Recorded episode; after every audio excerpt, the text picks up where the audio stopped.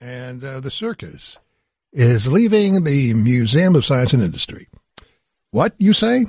Well, we're going to find out about it. We're going to find out what we need to know now from Kathy, Kathleen McCarthy, who's the Director of Collections and Head Curator with the Museum of Science and Industry. Uh, good evening, Kathleen. Welcome to WGN. Well, great to be here, and what a wonderful intro.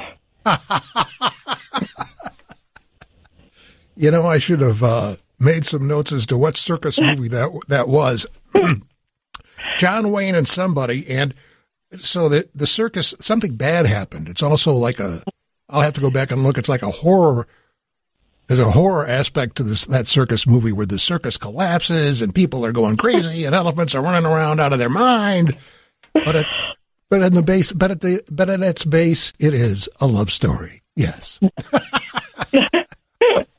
So uh, I've been following your story here for a while, and I want to thank you so much, first of all, for taking time from your evening to uh, be on with us, because you know everybody in Chicago is interested in the Museum of Science and Industry. My goodness, I mean, oh. it's it, it's iconic. It's been here as long as I can possibly remember, and with so many different great things going on. And uh, there has been, for quite a while, a circus type type exhibit, right, Kathleen? I mean, it's not exactly what you would call your normal exhibit, though, is it? It's um, it's a little unique, but it the circus exhibit has been on display at the Museum of Science and Industry for nearly 50 years. Wow. It's been on display in two versions. Um, the first one opened in 1973, and then another version opened in a different part of the building in the mid 90s. And um, now, after 50 years and tens of millions of people seeing it, it's, um, it's sad, but it is going away.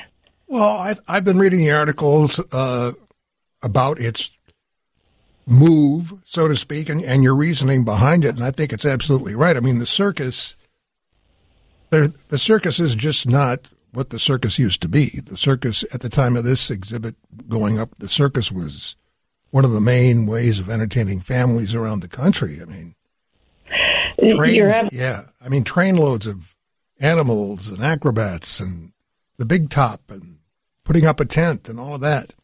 Um, and that doesn't exist anymore.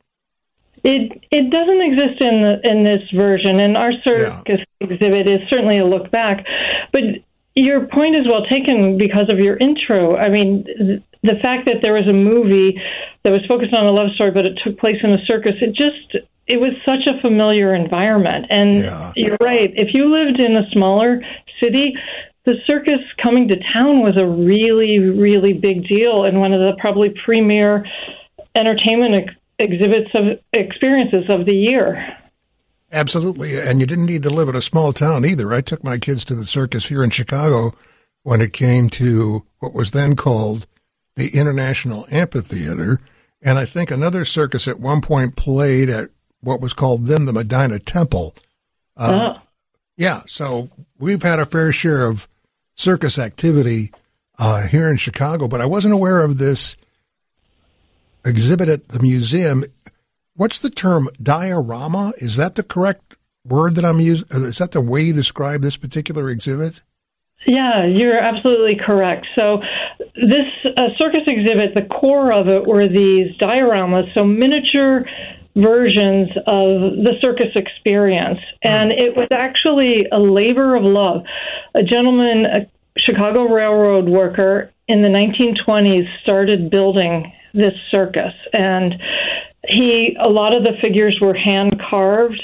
The dioramas had moving parts, and he used bicycle chains, you know, familiar pieces of technology yeah. to create these environments, um, like the big top with uh, circus performers, trapeze artists. There were 500 people in the audience in this little diorama, wow. and all, all in all, there were um, like 10 dioramas that between the two exhibits. The yeah. second exhibit was a little smaller, but there was a circus parade that had 25 circus wagons in it full of performers and musicians. miniature animals. And so it was really, you could kind of sense that it was some person's, like, just really lifetime project.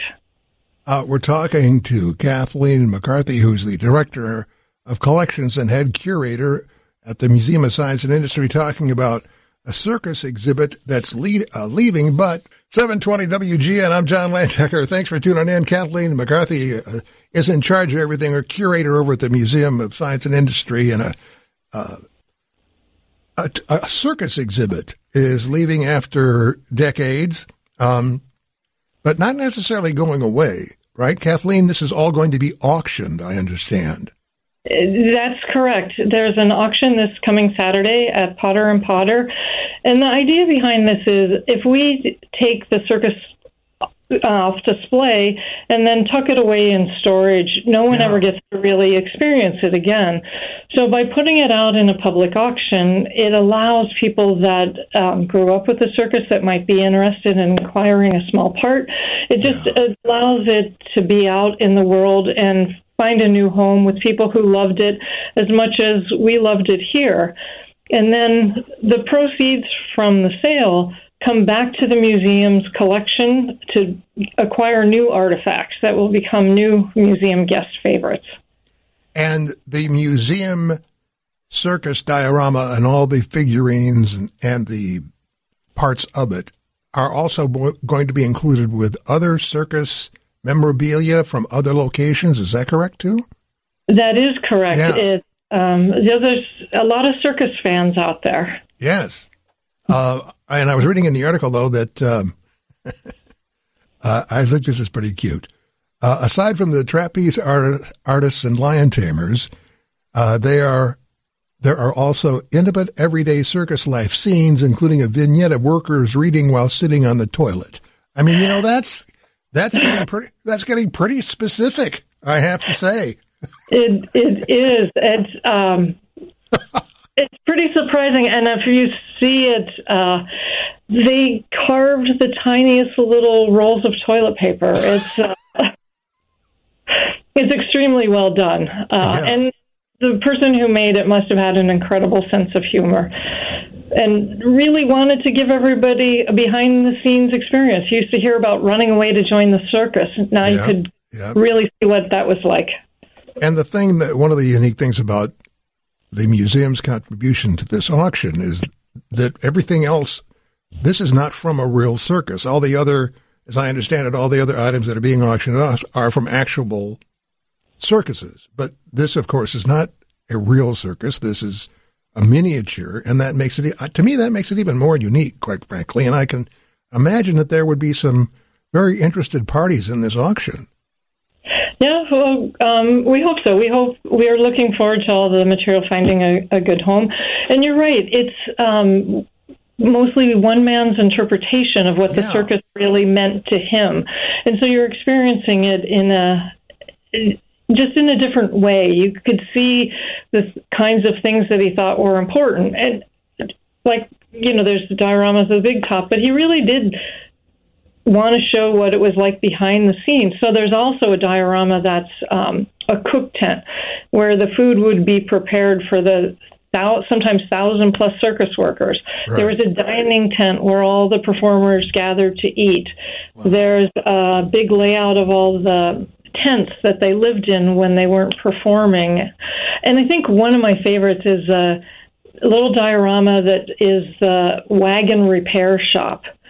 And so, just like your automobile breaks yeah. down, those cir- circus wagons broke down, and there's a little, um, like a table saw that kind of goes back and forth. Amazing. So, is it true there's like over 2,000 different pieces to this from the museum? Um, yeah, when you count all the the figures in each of the dioramas, like I said, the big top alone has an audience of um, at least 500 people. Oh, so he, he, the person who carved all of this actually put an audience in under the big top to watch the yeah. circus. Yeah. Wow. So he carved a lot of the figurines, but at some point too, he did um, purchase them you know, and but he, regardless of whether he actually carved them or purchased them, he had to put the clothing on, and you know, when it's a circus performer, and involves a lot of glitter and sparkle, Yeah. and uh, design. You know, so it was really an imagination. I wish I would have had the opportunity to meet him. I believe we're talking about, if I've got the name right, Roland Weber. Is that the person who put this all together? A Chicago Yeah. rail, railroad worker? Amazing. Correct. Yeah, and we once the exhibit opened, he had passed away, and it had um, been purchased by um, first another collector, and then Sears, who brought it to the museum. And when his wife heard it was going on display, she reached out to us and. Um, Told us how proud he would have been to know that it was on display. And so we sent her pictures of the exhibit. Yeah, I've seen some of the photos uh, that have been running in the newspapers, and it's just unbelievably detailed and impressive.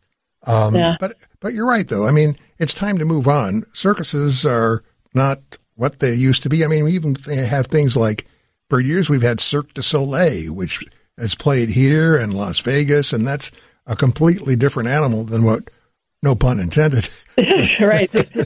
you just identified one of the biggest differences. So. yeah, exactly.